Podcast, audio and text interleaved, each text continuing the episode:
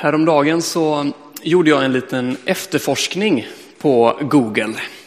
Jag gick in där och så googlade jag på de vanligaste yrkena i Sverige. Och på första plats, då var det undersköterska inom eh, hemtjänst, hemsjukvård och äldreboende. Det låg på första plats, det är det vanligaste. Det andra, det är att vara säljare i butik eller fackhandel. Och nummer tre, det är att vara grundskolelärare.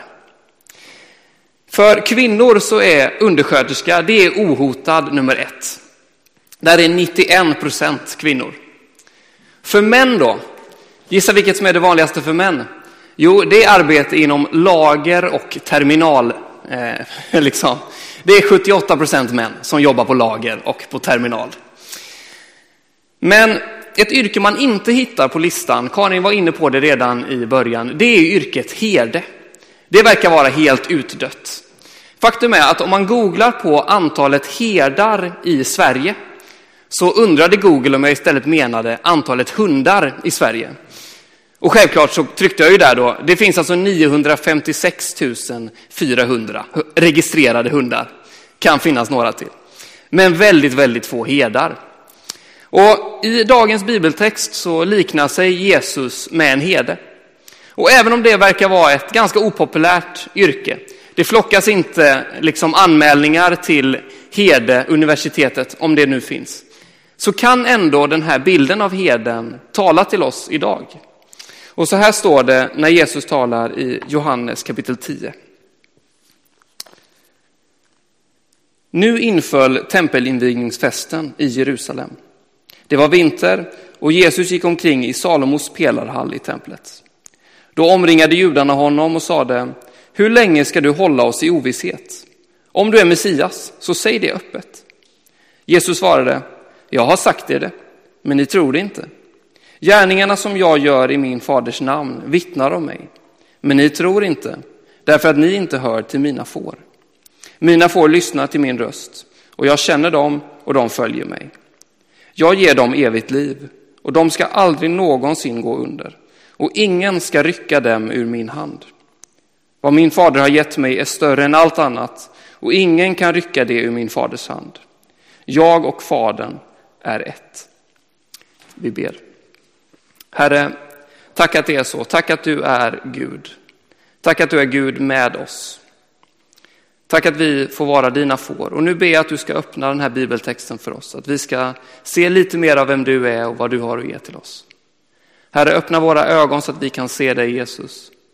Öppna våra öron så vi kan höra vad din heliga ande vill säga till oss. Vi lägger den här stunden i dina händer. I Jesu namn. Amen.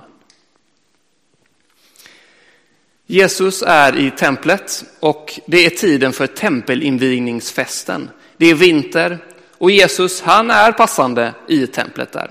Och han vandrar omkring och det kommer upp en grupp judar till honom. Antagligen så var det fariseer, de som kunde väldigt, väldigt mycket om lagen, de som hade läst lagen sedan de var barn. Och de kommer fram till honom och, och ställer en fråga.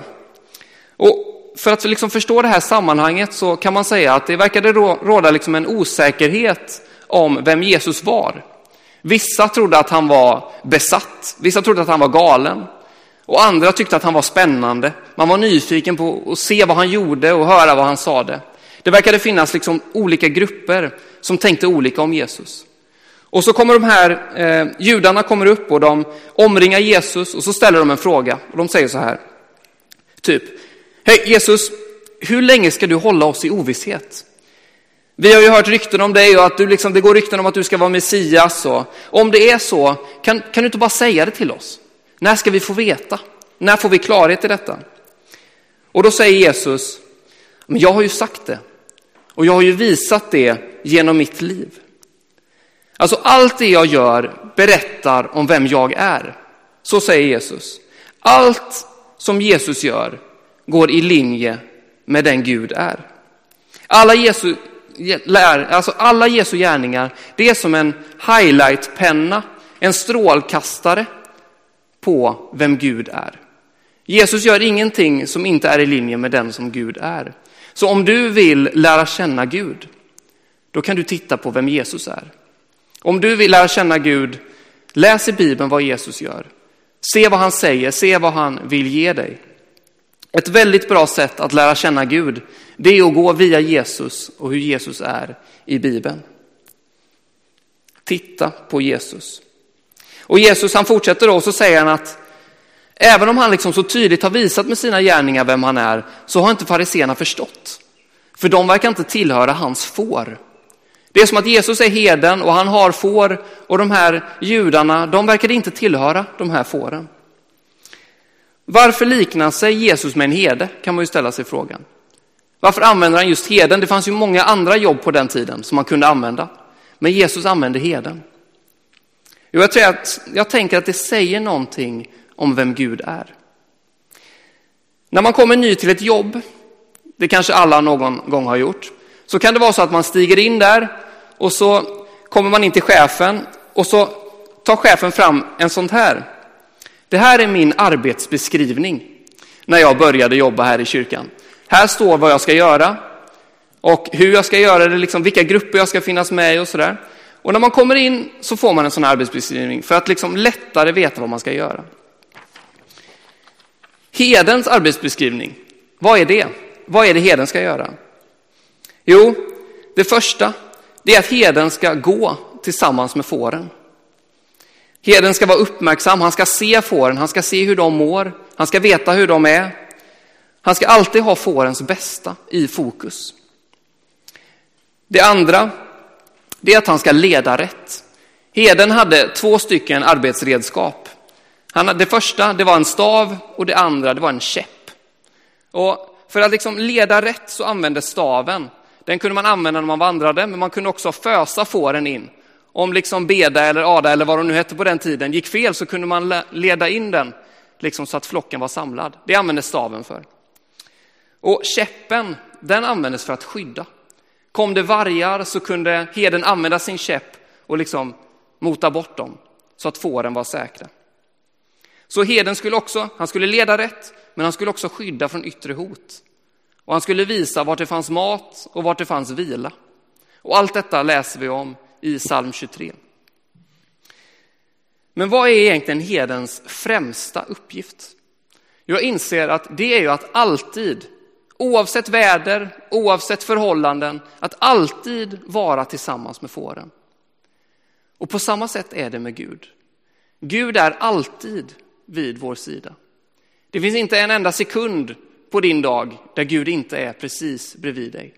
Det finns inte, du kan springa hur många steg som helst, men Gud kommer ändå alltid vara precis bakom dig och välkomna dig tillbaka om du vill det. Hedens främsta uppgift är att vara med fåren. Guds främsta uppgift det är att vara med oss, hans älskade barn. Och han är där i det tunga och han är där i det lätta. Och just nu när vi lever i en orolig tid där vi inte riktigt vet vad som händer, då kan vi vila i det. Att Gud är alltid med oss. Gud är alltid vid vår sida. Det andra då, det kommer här. Jesus han säger till fariséerna, han säger så här. Mina får lyssnar till min röst och jag känner dem och de följer mig. Jag ger dem evigt liv och de skall aldrig någonsin gå under och ingen ska rycka dem ur min hand. Ingen ska rycka dem ur min hand. Jag tycker det är så fint. Det är ett löfte som vi kan lita på. Att när du och jag har placerat oss i Guds händer, då finns det ingenting utanför som kan ta bort oss från det. Då kan vi vila där. Det är någonting som vi verkligen kan få vila i detta. Mycket idag handlar om att förverkliga sig själv. Alltså, det handlar om att vara vältränad. Det handlar om att bo fint. Det handlar om att köra rätt bil. Mycket handlar om att förverkliga sig själv. Man ska också ha en meningsfull fritid i allt detta. Man ska jobba bra, man ska ha meningsfull fritid, och man ska bo bra. Allt det där. Och är jag inte där, ja men då är det upp till mig att komma dit. Om jag inte är där, då måste jag ju göra någonting för att ta mig dit. Den som ska göra det, det är jag.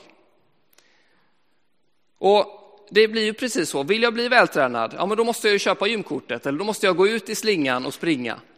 Ska jag bo fint, då måste jag ju ta in en hantverkare eller så måste jag göra det själv. Ni förstår vad jag menar. Man måste åstadkomma saker själv. Det här kan ganska lätt översättas till vår tro. Att vi tänker, ska jag få en stark tro? Ja, men då måste jag ju ta i. Ska det bli någonting av den här bönen, då måste jag ju verkligen be rätt och på ett bra sätt. Och så kan det bli att när vi tänker att Gud kanske verkar tyst, har Gud då glömt mig? Har jag då gjort någonting fel? Då kan det vara så gott att komma tillbaka till den här texten och tänka att ingenting kan rycka mig ur Guds händer. Det finns ingenting som jag kan liksom göra för att tappa bort mig själv, utan Gud är alltid där. Han går alltid med mig och han finns alltid vid vår sida. Om du tänker det här, kanske Gud har glömt mig just nu för att han är tyst. Tänk på det, Gud är alltid med dig. Gud är alltid vid din sida.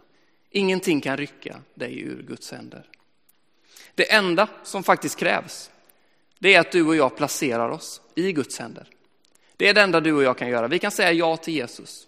Det som Jesus gör på påsken när han dör och han uppstår för din och min skull. Det vi kan säga det är, jag vill vara i Guds händer.